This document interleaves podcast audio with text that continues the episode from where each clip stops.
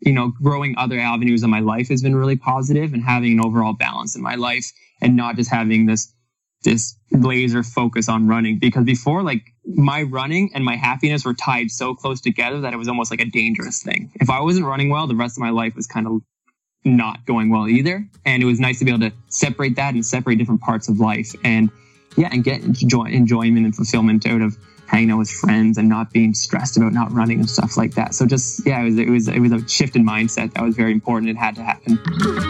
That's Rob Watson, and this is episode 46 of the Morning Shakeout podcast.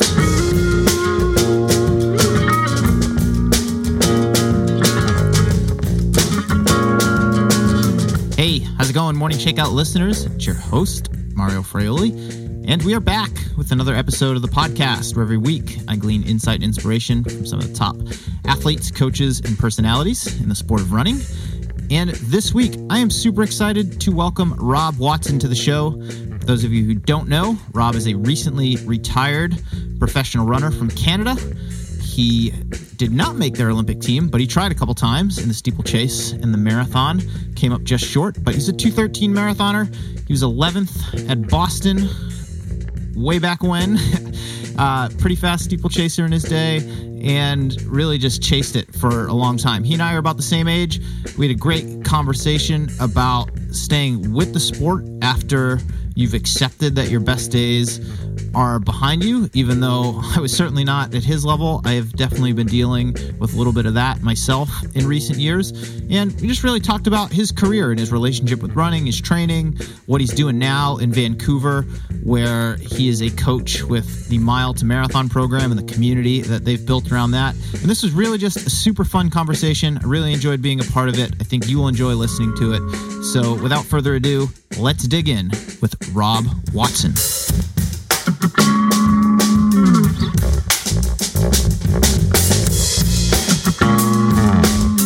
All right, big day here. We've got our first Canadian guest on the show, Rob Watson. Welcome to the Morning Shakeout podcast. Ah, thank you so much for having me. I didn't realize I was the first Canadian. Special honor uh, this yes, week. This is a big deal. How are things north of the border? Things are great north of the border. Uh, can't can, cannot complain. Um, up here in Vancouver, Canada, it's wet and it's rainy, which is pretty standard part for the course in, in the winter here, but it could be worse. Could be like our friends in Edmonton or Toronto. So no complaints here, man. Yeah. I mean, where you are is more or less northern Seattle. Yeah, I, I, I guess so. The, the Pacific Northwest, right? It's just, it's a beautiful part of the country. It's just, it can be a little wet sometimes, but it's, it's, uh, I'll take it, man. I'll take it. It's, it's a wonderful place. Now, I know who you are because I'm, like you, a big running dork and have been following your career for quite a while. But for my listeners who don't know, why don't we tell them a little bit about yourself? Okay. Um, yeah, I, I have, I've been in the running scene for pretty much my whole life. I started off as a steeplechaser, went to West Virginia University for one year, then they cut the men's program. So then I went to Colorado State University, go Rams. I was there for my undergrad then I lived in Guelph, Ontario, uh, where I continued my steeplechasing, was a decent steeplechaser, managed to run 827. And then I moved up to the marathon. And from there, I moved from Guelph to, uh, to Vancouver. I've been in Vancouver for about, whatever, like six or seven years now. I've managed to run a 213 marathon and, and now I'm doing a lot of coaching and yeah, I'm, I'm not really an elite runner anymore. I never really was an elite runner. I'm not like a, a I'm not like at the highest level of my career anymore. Now I'm, I'm focusing more on the coaching side of things and uh, still having fun running. But yeah, just just a lifelong runner. Just enjoy. I just love this sport. I love being involved in it. And like like you said, I am definitely a big running nerd, and I wouldn't have I wouldn't have it any other way, man. Yeah. Well, there's a lot that we're going to talk about in this conversation. You and I are about the same age. I'm 36. You're 35. We're at similar points in our running careers, and your career arguably is five, six, maybe 10 levels above mine as far as the level that, that you ran at. But as you said, you were, I would call you an elite runner. You're in a 213 marathon. You were 11th at Boston. You've run in world championships by all my, my accounts and for all my listeners, uh, that classifies you as elite. I haven't been there. Um, but we're at this similar spot where I think for both of us are maybe our best days or maybe our, our more serious days are kind of behind us, but we're still at it to some degree. We're still racing, we're still training, we still have goals that we're going after, even though those things have evolved. And I'd love to start there and learn from you when that switch flipped for you. Yeah, and um, first off, thank you, thank you for giving me some uh, some reassurance. Uh, that but yeah, I guess I guess my kind of switch from kind of super serious, focused, elite only mindset came probably after 2016. I had spent, you know, 2008 was my first serious year at university. Tried to make the Olympics in the steeplechase, failed to make it in the steeplechase. 2012 again, put it all in the put it all online, trying to make the Olympics. Unfortunately, didn't make it. And then 2016, I again I didn't make the Olympics, and I was like, you know what? That's enough of this nonsense. I felt like I had done all I could do to uh, get the best out of myself, and it was just time to step back and kind of explore other avenues that this sport has to offer. At first, I kind of like was ready to step away from running because it had been my whole entire life for so many years, and it just been like the one and only. And I was looking for some more balance in my life, so I kind of stepped away from running and that lasted about six months. And I was like, you know what? I miss running. I miss being part of this community. So I, you know, I continued to run, but I kind of stepped away from like all the everything around it. But I missed it. And then so then I kind of got back into it and and just kind of have a different approach and a different and a different take on it. But like you were saying, there's still I still enjoy the act of running. I still enjoy getting out the door. I still enjoy pre- um, pushing myself. And like and like you were saying before, where like you maybe you know you're still running and you're maybe at the height you're not you're not you're not pushing you know the way you once were but it's still something that we love to do and it's something we'll continue to do. So reevaluating goals reframing goals and and getting back into it. But yeah i guess it's been about two years now and you know what? I'm in a very great place with my running and i'm and i'm and i'm digging it man. Yeah i can totally resonate with that myself. At you know 36 i haven't always had the best relationship with it in the past several years and haven't even been running at my best, but something flipped. And the last year or so of running, while not my fastest, has probably been my most enjoyable in the God, I've been at this thing for like 21 years now. Uh, and it's, it, it's, that is amazing to me in itself that here we are 21 years into doing this thing that is one of the things that I, I know better than anything else that I've ever done in my life. And it's more enjoyable than it's ever been. And there's something that's pretty cool about that.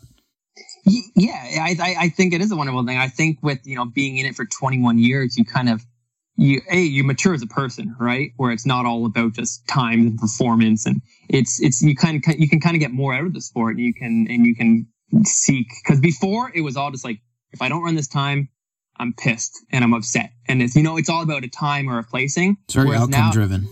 Yeah, it, totally outcome driven. But now you can, you can get so much more out of it and just like enjoying the process or, or, you know, enjoy being part of the community and doing cool stuff. And like, you know, you just ran a, you just ran a brilliant race. Um, and it, it is just tremendously satisfying to get the most out of where you are in the moment. And, and so I, yeah, it, it's, uh, yeah, it's it's it's I think it's this framing perspective and being mature and just being accepting to where you are and being able to do that. And a lot of that comes with growth through 21 years in the sport, right, man? Like it's just it's there's a whole lot in the sport that can be great and it's not just times. Yeah. Let's put a pin in that. I want to come back to it. Those six months that you were sort of in limbo after you were like, okay, I'm done with this like elite competitive thing. I don't really know what I want to do. I'm going to step away. What did that look like for you? Were you running at all? Were you still coaching or were you trying to forget about running as quickly as you could at that point? yeah, I was I was not trying to like forget about it, but I was I was mentally just so kind of over it at that point because it's it's it's a physically taxing sport, but it's so mentally challenging also. And at that point I was so mentally just done with the grind. And I just needed to step away from that. I needed to collect myself and, but also at the same time, like my whole entire life had been running. So I was like, what do I do? What do I do? Right. And, uh, and I just started putting a little more emphasis on other things. I was still coaching because I really enjoyed the coaching. I, I enjoyed that aspect of the sport. But yeah, my running volume went way down. I was barely doing anything. Uh, and yeah, and it really, it was, it was kind of trying to find myself, but at the same time, not knowing how to go about that. I, you know, it's it's not like I have a a, a, great degree to fall back on. It's not like I have work experience to fall back on. I, I remember when I did that, I, I sat down to write a resume. I was like, oh God, this is bleak. I haven't done anything, right? Uh, so it was a challenging time. And, and luckily, just throughout that transition, I transitioned into, into some positive um, things with, with where running was able to, where I was able to, you know, utilize my experience and my, and my knowledge as a runner. Like I felt like, you know, I spent 10 years getting a PhD in running. So I was fortunate that I could, you know, transition those skills into an actual job. So yeah, it was, it was six months of kind of finding myself and finding what I wanted to do. And luckily it came together. What were some of the biggest realizations that you came to during that time? I think I, a big part of it was, was balance. Um, because I guess the big realization was it's like it was it was weird because there was a lot of time where I just kind of identified myself as Rob the runner, and running was kind of something that made me special, and it was something I put a lot of worth into, and something that was just I was Rob, I was the runner, right? And so even today, people are like, "Hey, you still trying for the Olympics?" I was like, "No, man, that ship has sailed." So, but just realizing and becoming comfortable and confident in myself, and knowing that like I'm more than just the runner, right? I have more to offer. Uh, and I got, you know, at, during that time, I got engaged. I'm, I'm now married. So, you know, growing other avenues in my life has been really positive and having an overall balance in my life and not just having this, this laser focus on running because before like my running and my happiness were tied so close together that it was almost like a dangerous thing. If I wasn't running well, the rest of my life was kind of not going well either. And it was nice to be able to separate that and separate different parts of life. And yeah, and get enjoy, enjoyment and fulfillment out of hanging out with friends and not being stressed about not running and stuff like that. So just yeah, it was it was it was a shift in mindset that was very important. It had to happen.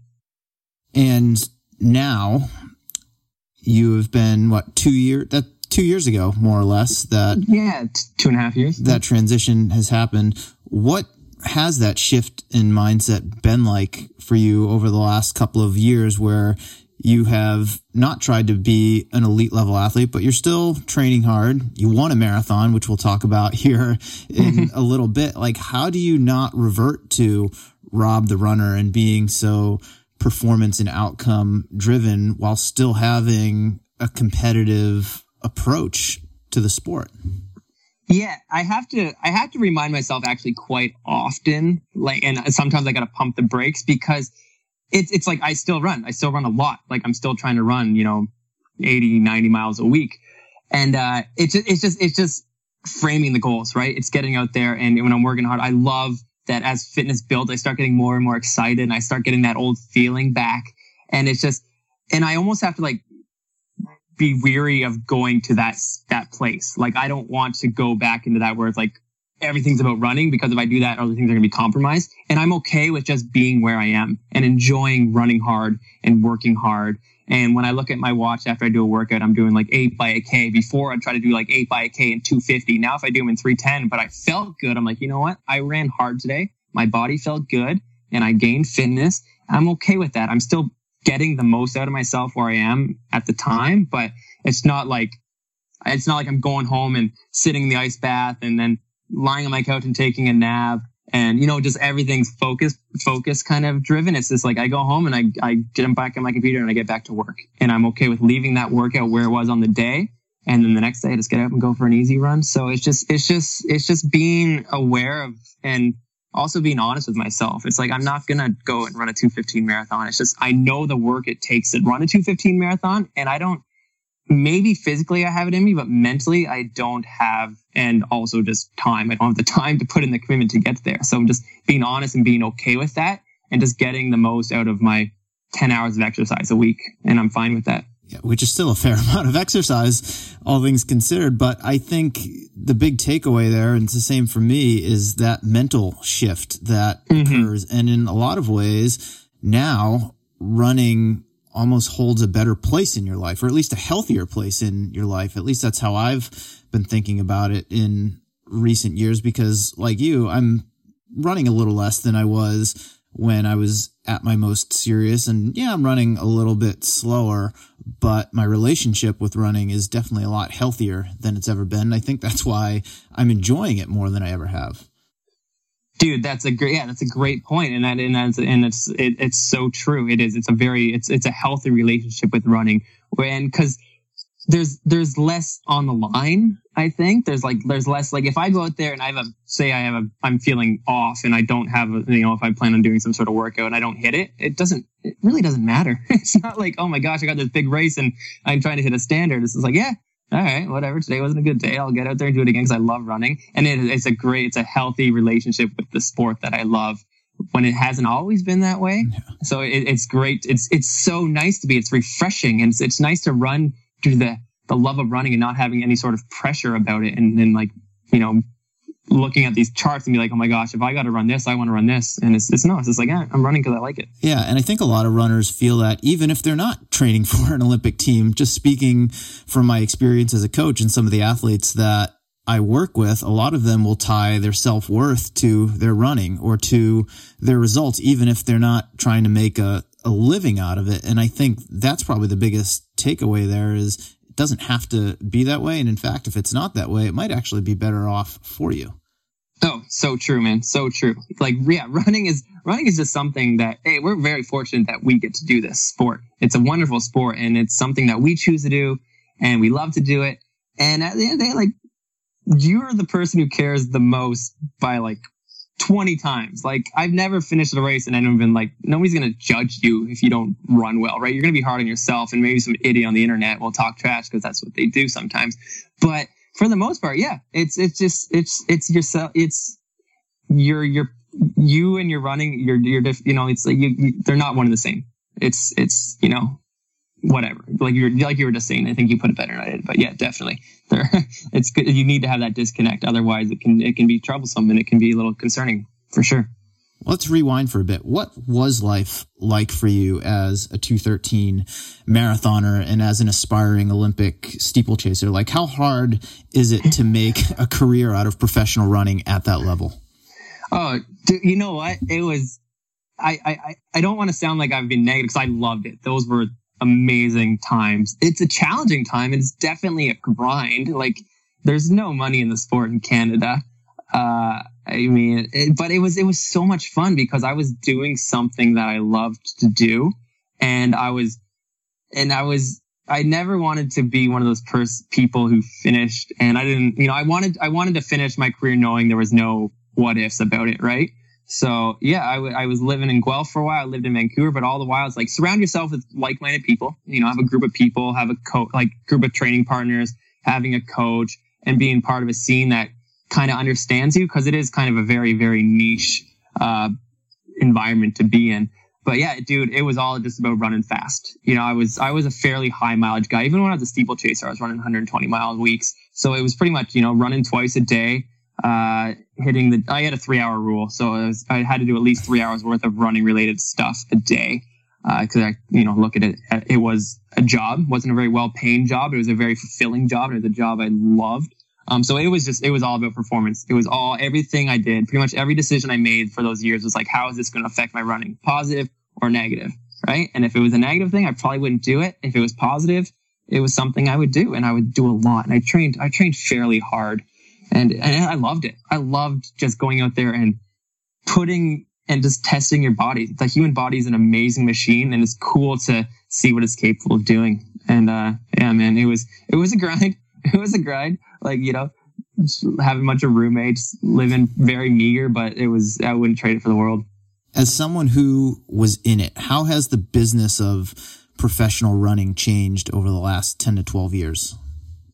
Yeah, the thing I, I, I, you know, I was, I don't really know how that whole business side of things works. I feel like, I feel bad. I, I don't know. Just from noticing what's going on in the community right now, it's. It, I feel like it's really hard for kids to get, or kids. I say kids for athletes to get these sponsorships, which are very vital to to an athlete's. You know, even a few thousand dollars goes a long way. And I feel like right now we're so everyone's too concerned about like Instagram likes or being an influencer, this, that, everything else, whereas performances aren't as valued. And I feel like there's some people getting left in the cracks who are amazing runners who need some more support. And it'd be amazing to be able to give them some support, like someone like a Luc Bruchet, who's an Olympic 5K runner, super charismatic, oh, he's a fantastic runner, and it's just it blows my mind that this guy's having a trouble getting uh, getting sponsorship. So I, I don't I don't know like with the business um and how it works behind closed doors, but I feel like athletes aren't getting the support that they they have once got, or in my opinion, they deserve. Yeah, well, I mean, athletes rely on that sponsorship from big brands within the sport to yeah. be able to do it as a job and, and yep. have it be their profession. And as things evolve in our world, certainly with social media becoming more and more prominent, a lot of these companies are putting their money in other places uh, or giving it to other people who aren't necessarily performing at a world level. And I think to some degree, it ends up hurting the competitive side of the sport because without that support, why would a kid coming out of college not go get a job that is going to pay them a lot better than as if they're trying to make a, you know, trying to make an Olympic team on a shoestring budget? Yeah, dude, it, that's true. It's like something we'd always joke about. It's like to be a professional uh, runner in North America, we're not do like it's almost like you're taking a step back and you're almost you're you're accepting the fact that you're going to live very meager. And a lot of the a lot of like uh, like a lot of these runners, they are college educated, smart, well put together, very hard, very driven, very hardworking. But they're they have like you know what I'm to run because it's what I love to do, and hopefully the jobs are there. But yeah, and I, I've seen it so many times where people come out of college and they have this and then they get disillusioned within within a couple years, be like, so this is what it is, right? It's, it's, it's there's not there's not a big contract to be signed. There's not money and wealth and fame. It's it's it's it's and it, and it can be disillusioning and it can be challenging and also it's just it's stressful. I was very fortunate where I had a very very supportive mother and father and family where they were always there to pick me up and provide support uh, and you know, and and because there was a lot of there's a lot of doubt that will happen, right? Mm-hmm. When you have a, I mean, six months off or you're not doing so well, there's a lot of doubt. It's like, what am I doing with my life? And so it's it's um you have to have that kind of strong support system. And for a lot of people that they may not have it, it's it's it can be hard to justify continuing with the sport. And I think North America has lost a lot of talent because of that, and not having just like to, especially in the marathon, to be a marathoner, it takes years and years and years. You got to v- develop your aerobic base over years, and you got to put thousands and thousands of miles in your legs. And a lot of times, people don't get to that age; they're out of the sport because runners are smart, driven, hardworking. Like I was saying, and they go to the professional world and they kick ass because they have the, they have the tools. Yeah, and I think as you had said, like what ends up happening is a lot of talent or potential talent gets squashed before it even has a chance to really blossom. And then another byproduct of that is from the outside looking in, people don't take the sport seriously. They don't see it as a professional sport. They don't even believe that runners can make a living at it because it is so hard and the opportunities are so few. And, you know, compared to, you know, certainly the big ball sports, but even, you know, other sports like tennis or golf or even like NASCAR racing. It's like running is looked looked upon from the outside in, um, you know, with not a lot of reverence and not a lot of respect, and that sucks. It does suck, and it and that and that's also it's very true, right? People look at people look at running as exercise. They look at it as something you do, you know. It, yeah, and it, I I feel like there is not that level of respect given to it. We, I mean, there's there's no there's no kind of it's not in the mainstream media uh, it's just it's not out there to the to the masses as much as it, it used to be. Uh, it's it's crazy. Like you look at old timey, like track and field was the game. It was it was massive, but it's, it's just fallen through the cracks over years. And you go to a track meet nowadays, and it's like wow, there's there's the athletes, their parents, and that's pretty much it, right? And then there's running nerds like you and I. But uh, yeah, it's it's it's it's unfortunate, and I feel like running is running is it's it's gotten more popular in the last couple years just with the level of activity, but there still there still has and there always has been this disconnect between the elite side of things and the participation side of things. Uh, it's almost like it's two different sports. Like people look at these elite runners and and they realize they exist and they know they're there, but they have no idea kind of how they function and, and how they exist. I used to I used to hate going to parties and people were like, "What do you do?" And I was like, "Oh gosh," I was like, I was like, "Here we go, this conversation again."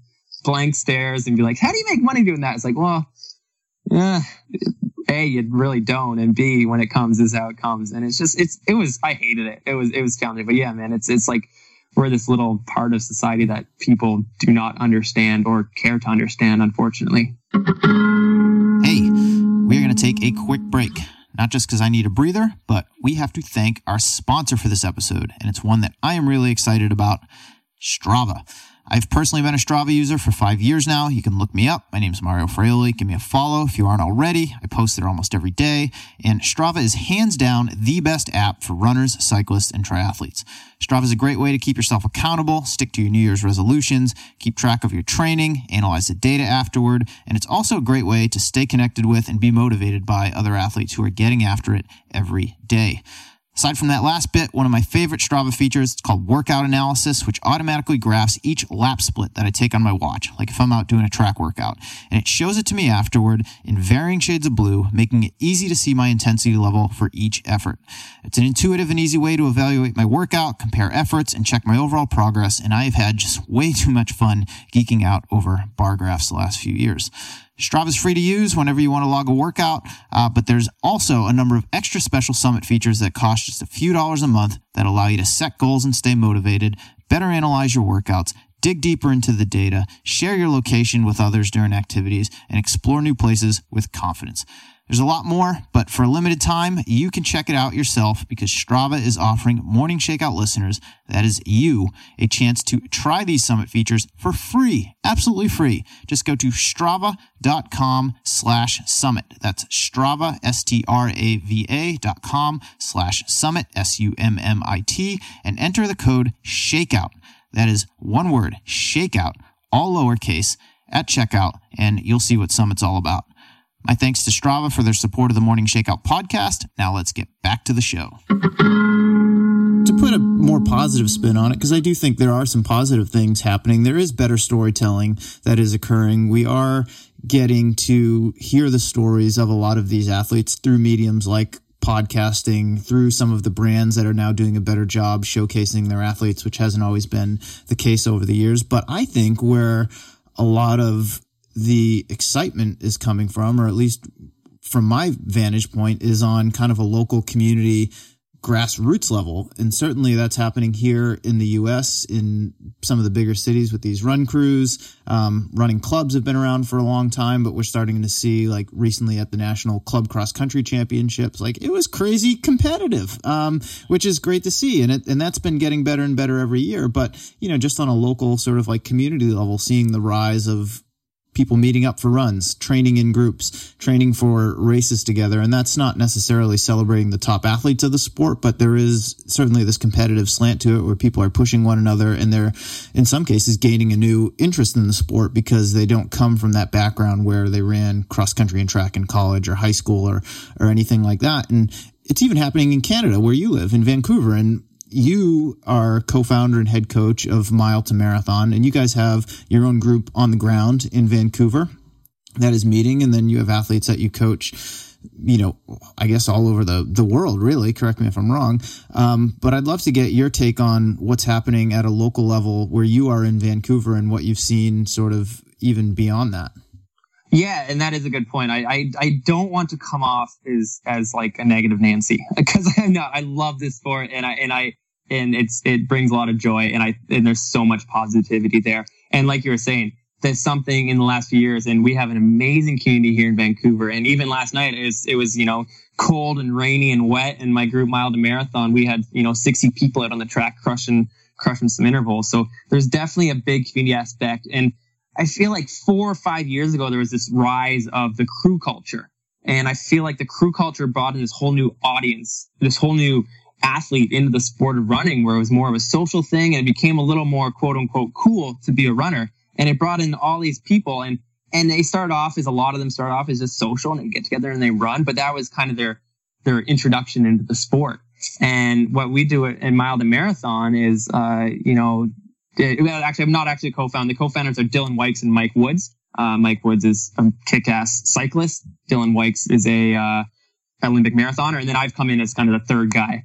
Um, and so I'm, running on the ground here in Vancouver. But so Dylan and I started coaching people online And then two years ago, it's like, you know what? The best part about coaching is actually being able to see people and interact with people and, and see our athletes move because it's it's fun and it gives us valuable feedback as a coach. So we started a group. You know, our first group run, we had about six or seven people out there, and and it was growing and it was growing and and since then we've grown in our you know mile to marathon has over you know 200 athletes on, on the roster and and you know our, our our reach in Vancouver is pretty large. We've you know probably about a rotation of 200, 300 people that come to our weekly workouts. And, uh, yeah, and it's, it's been really cool because it's, it's been kind of filling in that gaps of people who are in the sport and want to get more out of it. It's more than just a social thing. They want to explore themselves and they want to see how fast they can get. And, and I just love it. I love seeing someone who's just, who's fairly new in the sport and be like, I don't know much about this sport. I've only been doing it for three years, but I, I enjoy it and I want to see what I can do with it. And it's like, yeah, let's join our group and we'll throw you some workouts. We'll give you some structure and you can see what you can do and see how fast you can get. And it's just, it's really cool. No matter how fast people are running, it's, it's, it's so cool to see the progress, seeing the commitment, seeing the work ethic. And, you know, we do these things in Vancouver. They're called chase the pace. And every so often we get everyone together and we throw them on the track for a 5k time trial. And I remember the first time we did chase the pace, we had 100 people there. I was like, who here has ever run a 5k on the track before? There's like four people because a lot of these people they didn't go through the traditional running cross country in high school, running track and field in high school. It was, it was a sport they came into later in their lives. And it's so cool to see that. And it's so awesome to kind of have this new blood in the sport. And the community in Vancouver is so vibrant and it's just growing and it's continuing to grow. Any day of the week, you could go to run with this group or this group. And it's a very inclusive, it's a very positive thing.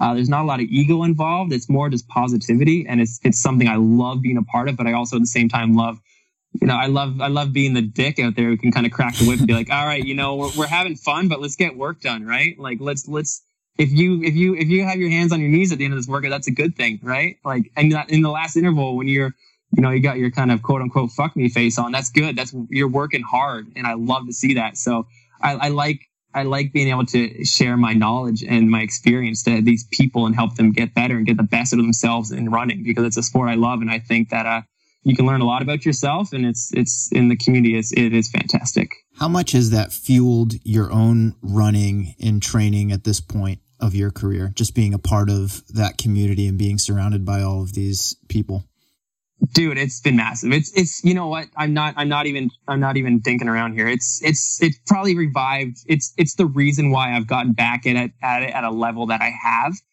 Um because before running was very very personal and it was all about like you know me in my own head. But now i just i just i get inspired by seeing these people out there. Like i coach athletes like all over the world like you're saying. And like i look at their training it's like this person got up at five in the morning to run before work why why can't I get out the door, right? It's just like this person is a 62 year old dude and he's got whatever and he's out there putting in the work. So I, I, I pull a lot of inspiration from these people and the people I work with because they're, they're it's great people and it's all positive and I go and I come home from a workout and I'm just I'm jacked, man. It's it's so much fun and and the positive the positive vibes and yeah it's done a lot for my running because it's it's brought that joy and it's brought it's also brought a perspective to it right it's brought a perspective where it's and it's it's allowed me to see that. It's, it's getting the best out of yourself right? And not putting not putting comparing yourself to somebody else or comparing yourself to your past self. It's being present in where you're at and getting the most out of it and enjoying the process. And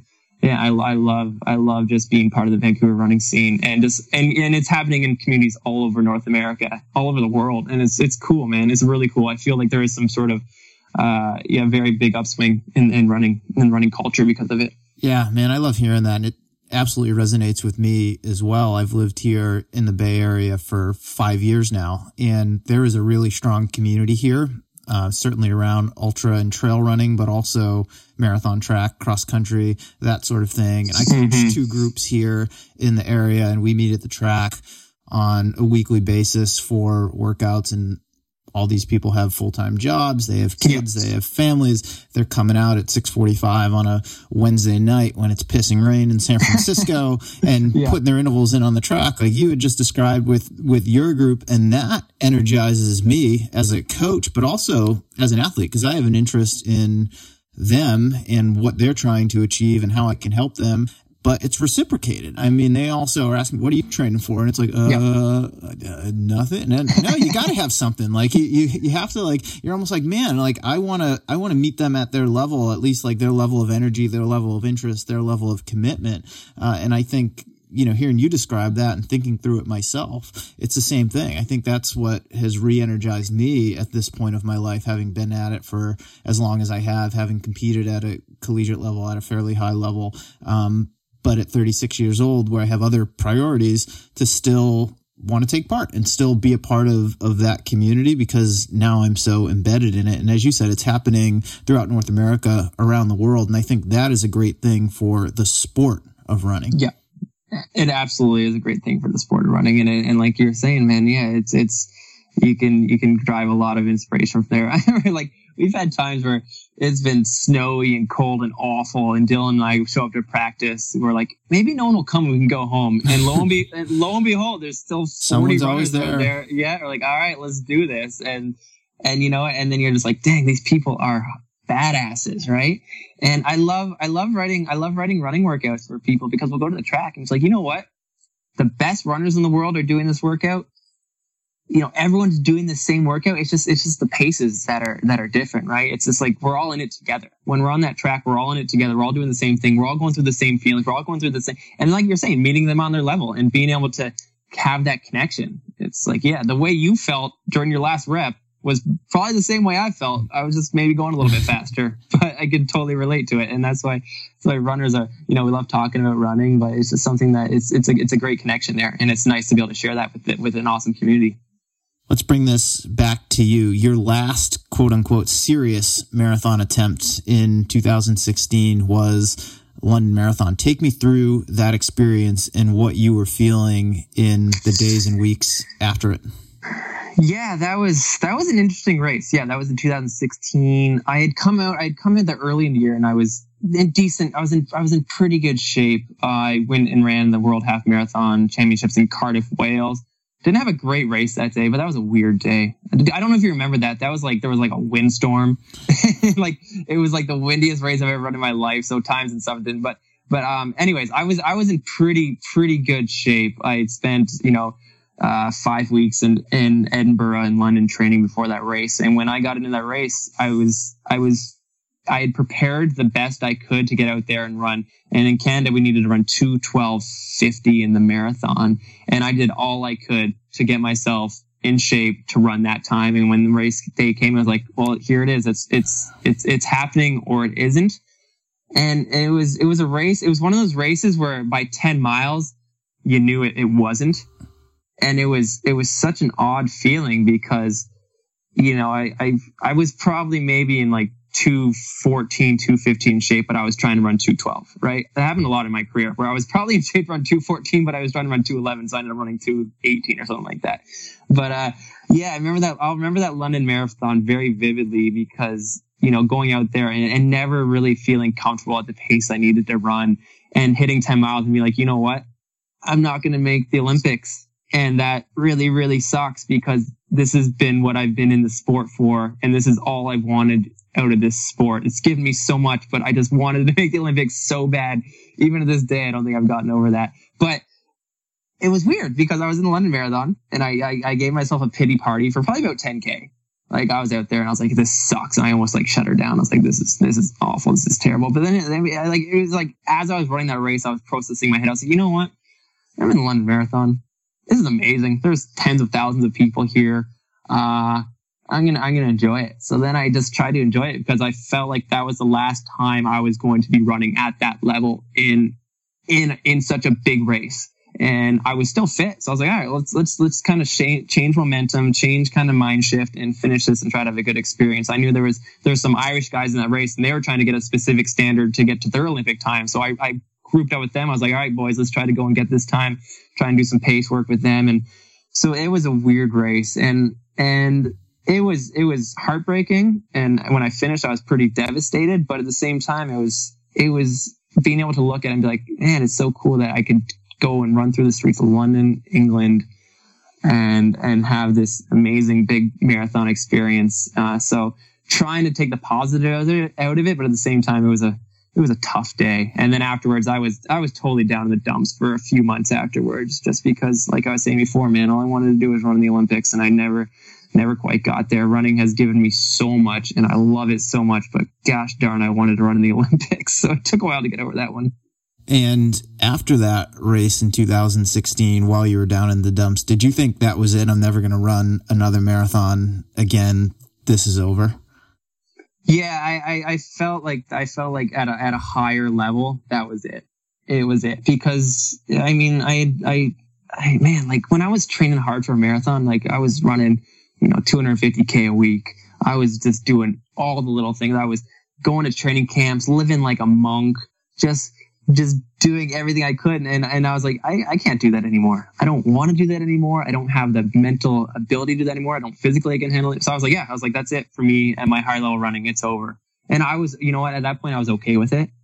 Um, I still am okay with it actually, but because I, I, I was at least, although I was devastated at the same time, I didn't have any what ifs. I didn't have any, well, maybe if I did this, maybe if I did that. I was like, you know what? I did what I could do. I gave it, I gave it an honest, solid effort and I, at the end of the day, the thing I love about running is that there's no luck involved, right? There's no, I didn't get unlucky or, you know, there wasn't like, maybe if I did this, like, it was like, I put in the work that I thought that I put in the, all the work I could and it didn't come out when that's just, it just wasn't in the cards. And it's okay to be able to live, it's all, it's okay to be able to live with that. It's, it's just, I wasn't good enough, plain and simple. And whatever, I gave it a go.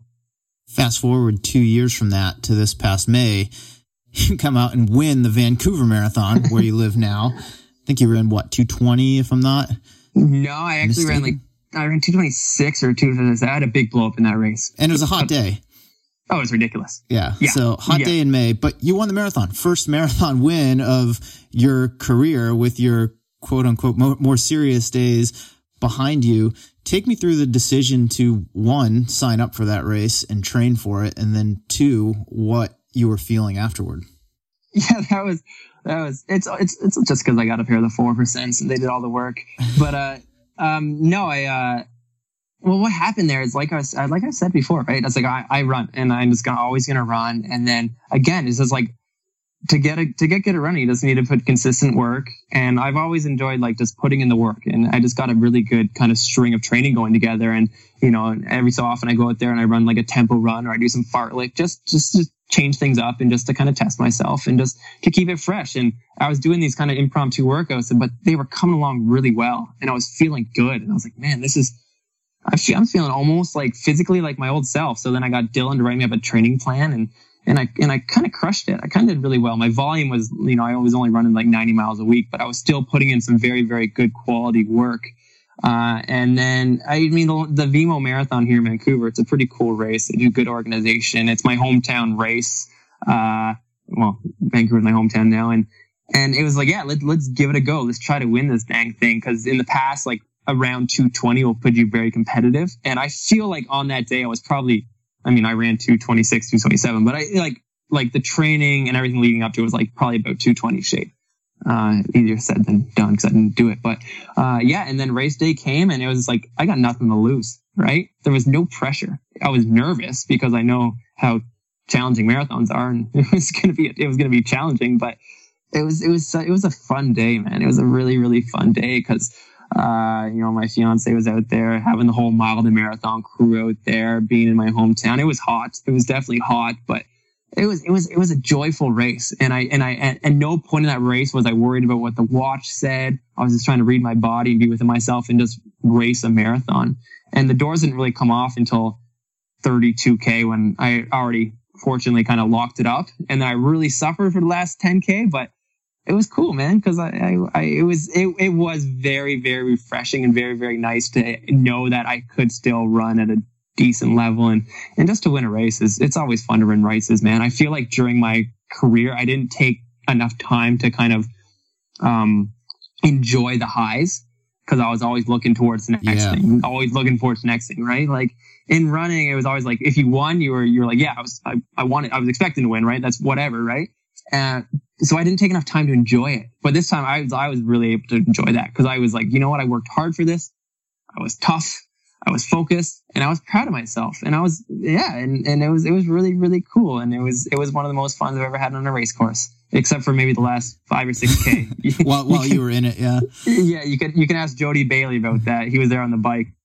Well, I will. Uh, I will link to his fantastic story for Tempo Journal of that race with the photos in the show notes. This, so those of you who are listening can can check that out. But funny how that works, right? I mean, speaking from my own experience, having just run a PB at CIM, I ran 227.33 and I took like, it was less than a minute off of my previous personal best, but that was 11 years old. It had been 11 years in between. Yeah. So I ran that time when I was 25 and I remember, and that was my first marathon that I had run a 228. And I remember at the time because I was so performance driven and mm-hmm. so outcome oriented that I I wasn't even happy with it, even though I'd run 228 in my first marathon. I didn't blow up. It was like that's just what I had on the day, and I didn't yeah. allow myself to enjoy it. And lo and behold, it was 11 years till I ran faster, and there was no guarantee that I was ever going to run faster. And same as you had just described, I for the first time allowed myself to just enjoy it. Like one while I was out there, and then two after to be like, you know what, that was pretty dang cool that I was able to, you know, I was able to to do that, and it doesn't always have to be a personal best or a win or a podium or whatever it is, but allowing yourself to recognize your accomplishments when they do happen and to celebrate them. It doesn't mean you have to go throw a huge party, but just to, you know, to have that satisfaction that you accomplished something. Yeah, it's it's true. I mean, this is why we do the sport, right? We do it to push ourselves, and and so when you push yourself you do something great, it, it, take a second to enjoy it. And and as a coach, that's something I always always like anytime an athlete will set like a PB, if they're like, if like, oh, I set a PB, but I'm like, stop right there. No buts. No buts. You just, you just ran as fast as you've ever run in your life. Take a second and enjoy it. Yes, we have goals we're working towards and yes, we want more, but take a second to, you just did something you've never done before. And that's an amazing accomplishment. So take a second and enjoy it. And I wish I did that more. I wish someone told me that during my career because I remember the first marathon I ever ran, I didn't know what the heck I was doing, right? I just got really fit and I was trying to, I, I don't know, I was like, coach said I could run 211. I was like, all right, cool, I'll go try to run 211. If I knew now what I knew, I was like, yeah, no. But, uh, I ran 216 and I was devastated with a 216 in yeah. my first ever marathon. And looking back on it, I was like, that was a pretty damn good run. Like that, I, I should have been proud about that. But I was devastated because I wanted that, I wanted that 211.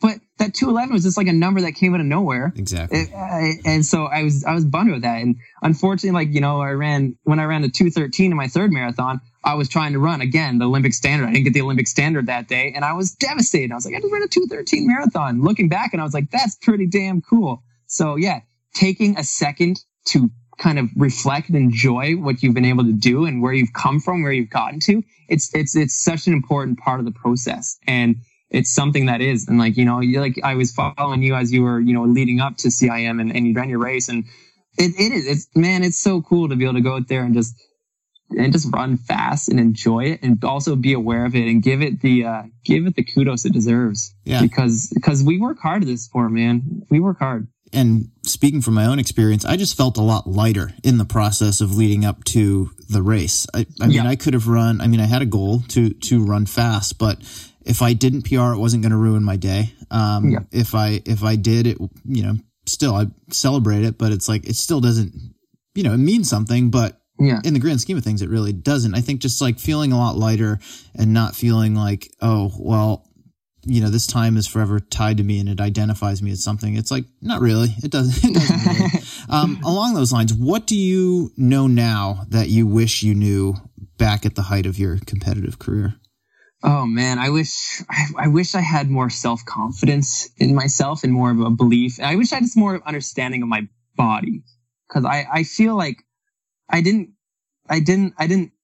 It was always just go hard, just go hard. You know, if you go hard all the time, you're gonna get fit and you're gonna be fine. I wish I had more of a overall knowledge of the, the event of the marathon, the marathon event, and kind of how to read my body in it because I think there was times where like I lacked the self belief and I would always fall back into like train more, train more. I wish sometimes I had the I had this uh, the foresight to kind of step back.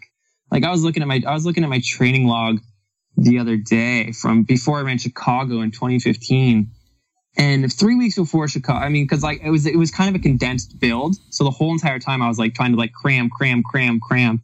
And three weeks before that, I did a 25k tempo run on the track, which was god awful, like Yeah, mentally. But like, yeah, yeah, but I still I averaged 311 per K, was in control, felt good. At that point, I wish I kind of backed off, but that's still, I was still like, I need to, I need to keep pushing. I need to keep pushing on that. And the week before I ran friggin' Chicago, I ran 200K because I felt like I needed to get all this training in my legs and I'd run somewhere, I'd read somewhere about, uh, uh, was that the American guy Kempainen or whatever who had run a bunch of miles before a race one day, one one year because he felt he wasn't prepared. So I was like, yeah, I'm gonna do what that guy did, right?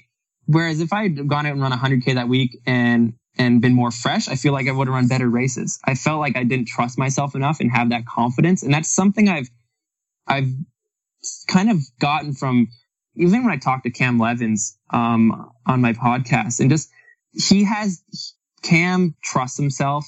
He trusts the work he does, and he has belief in his. You know, he he believes in him. Like I, I feel like I didn't have that. I felt like I was always just like, I'm just going to work as hard as I can, and it's going to be okay. And every time I get in the line, it's just like I'm just going to run as hard as I can, and I didn't have enough confidence in myself as a runner. And how would you recommend, or how did you get over that insecurity?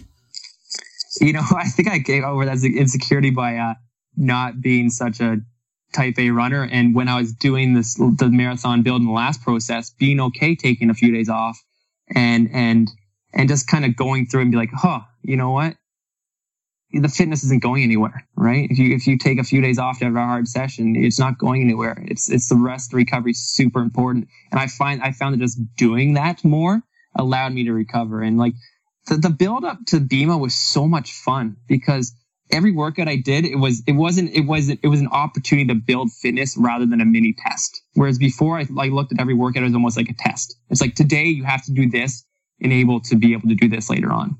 Whereas now when I was like, all right, today I'm going to do this. And if I do it well, I'm going to build fitness and that's going to be great. Right. It was like, it was a change in perception. So I, I feel like a, a change in mindset was necessary and being able to look at, look at training as a whole and being able to put more, realize the importance of recovery in a in a more mature and just rational way rather than just like I was just I was a friggin' I was a hammerhead. I, I I'm not even gonna lie, man. I was a hammerhead. Well, that's an important shift, and I think it's something that runners of any level can relate to, and it's interesting to hear you say that because I think it was another Canadian, I think it was Reid Coolsaet, who tweeted something a couple months ago that I wrote down and I've shared with all my athletes. It's like the point of a session isn't to prove your fitness, it's to improve your fitness. Yeah. And I think too many people will go to the track or go to their tempo run and they go out there and I'm like, okay, I'm here to prove something today. It's like, no, you're not. You prove something on, on, on race day. Like you're, you know, you're here to, to improve and give yourself a better shot to have the performance that you want to have when you step to the start line. Oh yeah, dude. Reid, Reid, like Reid Coolsaet and Eric Gillis. I trained with those guys in Guelph for a few years and I left Guelph after my first marathon.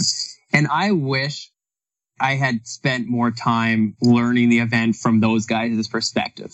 Because there there are few, there are very few North American marathoners with the with the record that Reid and Eric have. And a lot of that is their mentality. Those guys are so mentally on it and they go back and that's like the thing I was saying about Cam is they know their bodies, they know what they're capable of doing, and they're just smart. Reid is so smart. Gillis is so smart. They're tough as hell. They put in the work, but they're wise. And I, I wish in my career I had spent more time kind of like talking to them about the marathon because it's just it's an event that's it's unique and it's different and there's a lot of different ways to approach it, but just like I wish I talked to those guys more because man, the stuff they've done in the sport is fantastic. Eric Gillis is probably I think Eric Gillis is like the most underrated Canadian runner of all time. He's amazing. I can't speak to the rest of Canadian runners, but I think just in general, those guys are, are Yeah. very underrated as as marathoners, and the consistency with which they've been able to perform over the last several years is really just mind boggling when you think about it. Oh, it's it's unbelievable. Yeah, Coolsaet's, just 210, 211 locked down. Gillis top 10 in the Olympics. That performance was unbelievable. Uh, yeah, the things those guys have done is, I mean, it's it's cool. It's inspiring, and I I so much respect for for those guys. And you know, if they didn't, uh, I left Guelph because I was, uh, you know, kind of over Guelph in, in it's itself, and I wanted to change. But those guys were an amazing resource, and I wish I I wish I kind of utilized them more because could have helped my. I think it could have helped me But hey, say la vie. Hindsight's 2020, hindsight's 2020, right? Well, here we are. It's 2019, and Yeah. January 3rd, to be specific, probably be a couple weeks before I put this episode out. But I was scrolling through your Twitter feed the other day and saw that you had posted your New Year's resolutions, and I will read them to my listeners here. One, learn how to trail run and not fall on head. Two, learn how to do ultra running shit. Three, after one and two are complete, start crushing trail and ultra races. Four, swear less. so, why don't you take me through at least the first three of those, um, and we'll take it from there. Yeah, well, I, like like like I think kind of general theme here is that we're just runners and we love running and and I've I've accepted the fact that my best marathoning days are over. I've, I've I'm never gonna run a 213 marathon again. I'm never gonna run a fast steeplechase again. But I feel like I'm 35. I still have some good running in my legs. And I want to explore and see what I uh, can possibly be capable of doing in, in moving up in volume. I've always been a big volume guy. Like I've never had any natural speed. I've always just relied on a big engine. And I think that something like some ultra running and, and some trail running could be right up my alley. Fortunately, Vancouver has some world class trails and I've been trying to hit those up. And it's just, it's just an exciting new avenue to, or an exciting new part of the sport I want to explore. I, I've, I've had great joy so far just getting on the trails and plunking around and I, I want to see what I can do for a 50k. I want to see what I can do for a 100k. I don't know. I think it's exciting. I think it's exciting to test your body and see what you're capable of doing. I'm I'm keen to see what happens to my head when I'm, you know, 80 kilometers into a race. I, I want to explore that because I think the mental side of it's amazing too. So it's exciting to kind of open new doors. I know that I'm a good runner and I think that if I if I take it seriously and do it properly, which is, you know, A, learn. I got to learn first, right? And I'm not expecting to come in here and crush it, but I'm excited to learn and I'm excited to compete because I think that I could actually be pretty, pretty good at this, uh, ultra and trail stuff. And it's, it's fun because th- I feel trail and ultra has done an amazing job marketing itself. It's, it's, I always look on the internet and it looks, looks, looks like fun. It's a great group of people. Get to run in cool places. It's awesome. Yeah. I mean, speaking from my own experience, it is all of those things. And to add to the excitement that you spoke of, I also think it's it's refreshing, right? You just talked about how in Vancouver, where you live, you have these world class trails that now you can explore. And yeah. when you were in your peak marathoning days, like like the elite marathoners' idea of a trail run is going on a flat, perfectly groomed path um, that is a little bit easier on their joints. Like that's a trail run. Like I remember when I lived in San Diego going for a run with Meb Keflezighi. He's like, yeah, we will go for a 10 mile trail run at Penasquitos Canyon. His idea of a 10 mile trail run was a one mile stretch of perfectly groomed gravel before you actually got into the canyon that we ran back and forth five times to get 10 miles in. Like that was his idea of a trail run. And it's like once you you know, and as a world class marathon, it's like, yeah, you got to be careful because if you get injured and Yeah. you screw yourself up, like, you know, that could be a payday, that could be several paydays, like that could really derail you. So I get it. Um, but once you're able to move past that and explore some other things, like there's just so much out there to check out and to see. And, and for me, like moving to the Bay Area where I said there's a big trail and ultra running community. I remember my first trail run with the crew out here and we have world class trails here in the Marin Headlands and, you know, north of Mount Tam. And you know, all this elevation stuff. Like I never tracked elevation gain when I was like just training for marathons and half marathon. I didn't know like what elevation gain was or that you could even track it. Like I just knew like a hilly course versus a flat course. And here it's like, oh, how much vertical gain per mile? Um, Yeah. like what is it going to mean over the distance? And it, it's like a different sport, but it's also like, it's refreshing because you can see so much more. Um, you're not paying attention to your watch like quite as much, but if you sign up for a race, like it's still a competitive thing and that can come out. And I think there's something cool about all of that. Oh yeah, it's so true. And It's funny you talk about that because even this morning I got on my treadmill for a little morning run and I just put it at four percent grade. And I was like, all right, I'll do this for five k. And I was like, I wonder what that even means. So it's like even learning like new like new ways to yeah like do the do the grades and doing the hills and it it is like you're saying it's so new. And I was talking to my buddy Tony the other day. We were out for a run. I was like, man, two hours on the trail goes by a whole hell of a lot faster than two two hours on the road because you're exploring, you're seeing these new things, and like you're saying, the Pacific Northwest is just stunningly beautiful.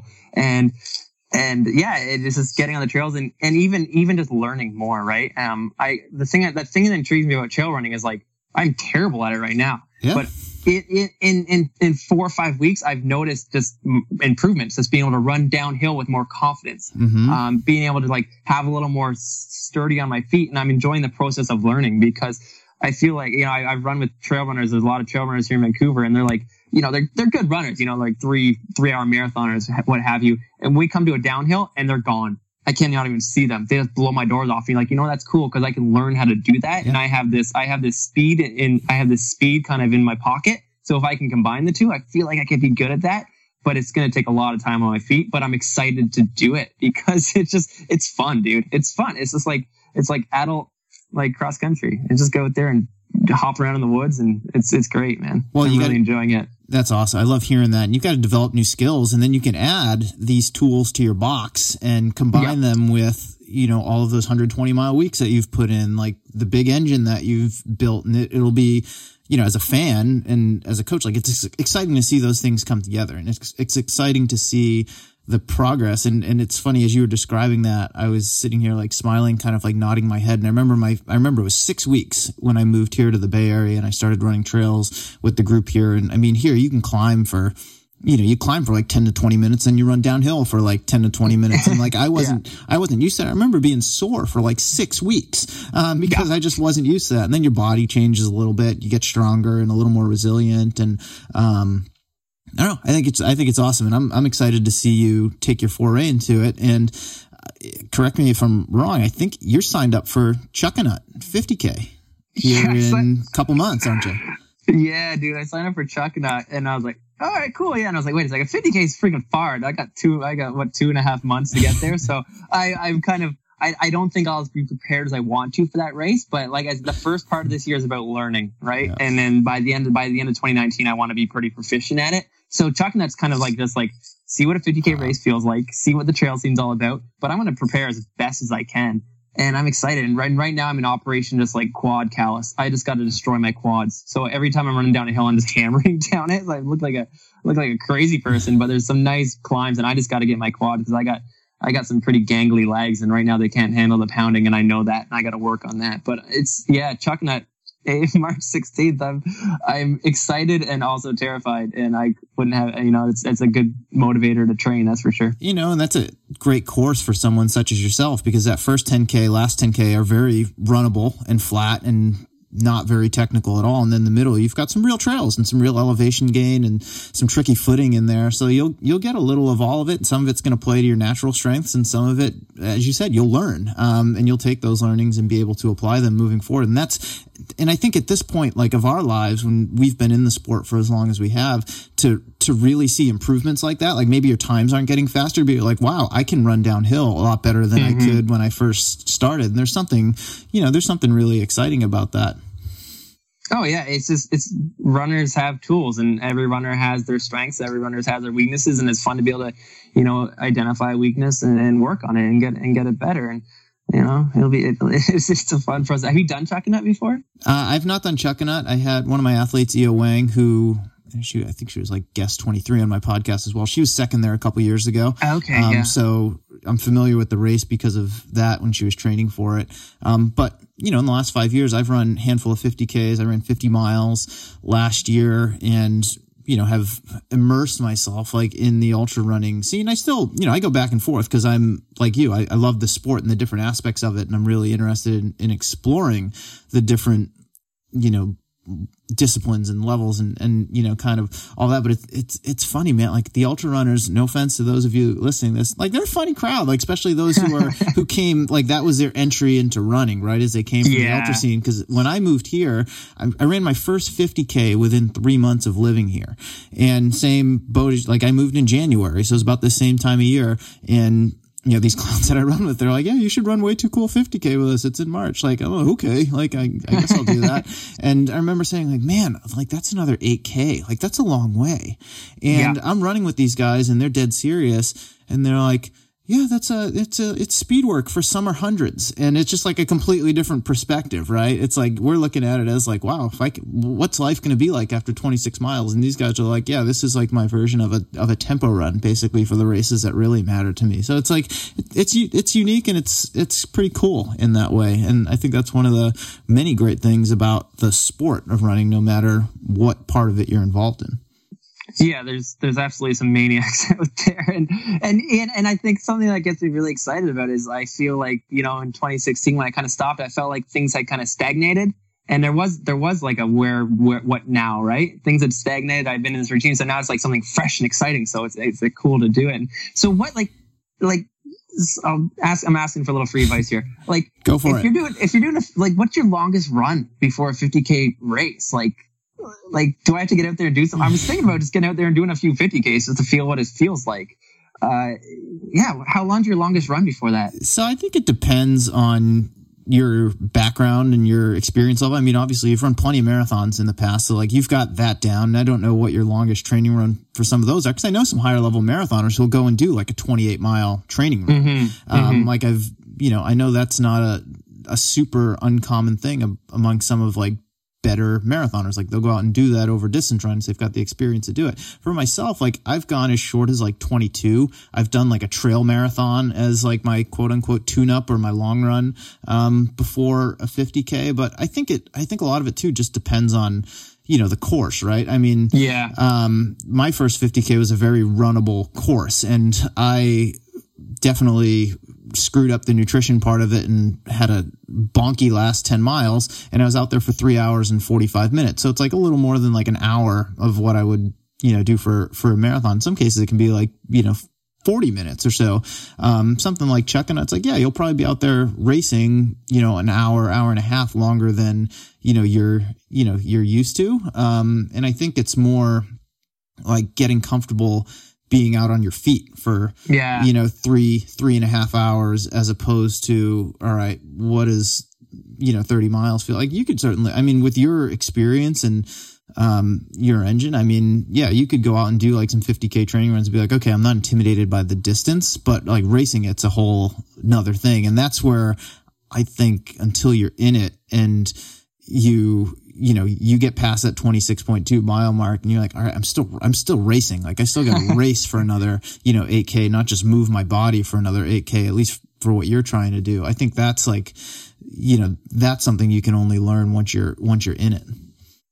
Yeah. And that's something that's like, I'm, I've, I've been thinking a lot about is like how to approach it that way because when you're training for a marathon, it's all about just like speed, mm-hmm. speed, mm-hmm. right? You got to be able to hit that ride that line. We're like, man, in, in a 50k, it's like I just if I can hold a in for something like Chuckanut, it's like I can hold a five, I mean a four minute k average. You're crushing it, right? So it's like, man, it's like so yeah, it's just about being able to accept the fact of just like running for a long time. So yeah, I was thinking, I was like, I'm just gonna go for a few three hour runs and not and not even not even worry about pace, right? Just be able to run for three hours. I've done that once in my life, and I remember it being just boring, but I wanted to do it just because I wanted to see it. So yeah, just getting comfortable running three hours. So I mean, I yeah, dude, I'm ex- taken in the fuel as you go and stuff like that. Yeah, and I think as far as trail ultras go, like the pace is almost irrelevant in a lot yeah. of cases. See, because, and that's that's the mindset that I got to get out of. Yeah, it's getting out of that mindset, getting out of the mindset of oh, there's this really steep hill. I'm going to try to run it and power up. It's like nah, actually, you're better off hiking that. Um, it's a more efficient use of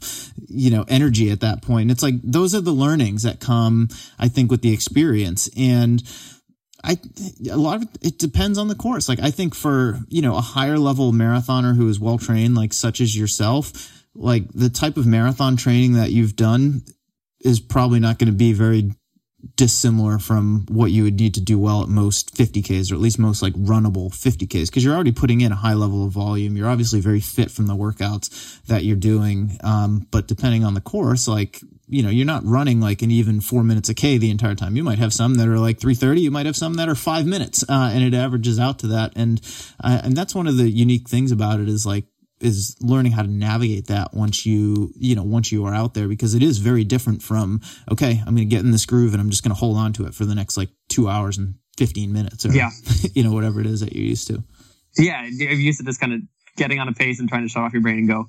Yeah. yeah. So it, will it'll be it'll definitely be a fun process, and I you know what so far I'm enjoying it. So check that box, and I'm really looking forward to it. And I, and, and again, it's the running community. I mean, the run the trail community is very similar. It's just there's positive, and it's and it's and it's very welcoming and it's very rejuvenating so, yeah. as well. Yeah, yeah. It's just ah, dude. It's just like I just love this sport, and I'm looking forward to trying to continue my growth in it and you know and, and having that experience. Because i also you know like with the Mile2Marathon group and with with vancouver like people transition from roads to trails. Like it's just it's it's not like one set you know it's not like people who are just trails or people who are just roads. There's a lot of fluidity between the two.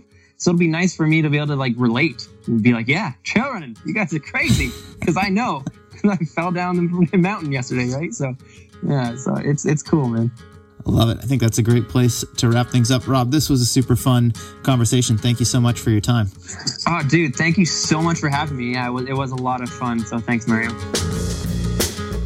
All right, that's a wrap on this week's show. Thank you so much for tuning in. If you enjoyed it, even if you didn't, hit me up on Twitter. That's at Mario Fraioli, M A R I O F R A I O L I, and give it to me the good, the bad, and the ugly. I can take it all.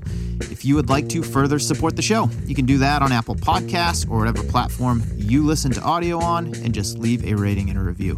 Only takes a few seconds, helps other listeners to discover the show, and it really means a lot to me. So thank you to everyone who has done so already. Really, really does mean a lot. Also, big thank you to Strava. They sponsored this episode. I've personally been a Strava user for five years now. I love the platform. Look me up, follow my training, post to it almost every day. Strava is hands down the best app for runners, cyclists, and triathletes. It's a great way to keep yourself accountable, stick to those New Year's resolutions, keep track of your training, analyze the data afterward, and really, it's just a great way to get motivated by other athletes who are getting out and getting after it every day. Strava is free to use whenever you want to log a run or a workout, but there's also a number of extra special summit features that cost just a few dollars a month. They allow you to set goals and stay motivated, better analyze your workouts, dig deeper into the data, share your location during activities with significant others, and explore new places with confidence, and a lot more. For a limited time, you can check those out. Strava is offering Morning Shakeout listeners, that is you, a chance to try those summit features for free. Go to strava.com slash summit. That's S-T-R-A-V-A dot com slash summit, S-U-M-M-I-T, and enter the code SHAKEOUT. That is one word, all lowercase letters, S-H-A-K-E-O-U-T, SHAKEOUT, at checkout, and see what Summit's all about. Finally, thank you to my audio ninja, John Summerford of BearsRecords.com, for making the show sound as good as it does. And I think that'll do it. Until next time, I'm Mario Fraioli, and this has been another episode of the Morning Shakeout Podcast.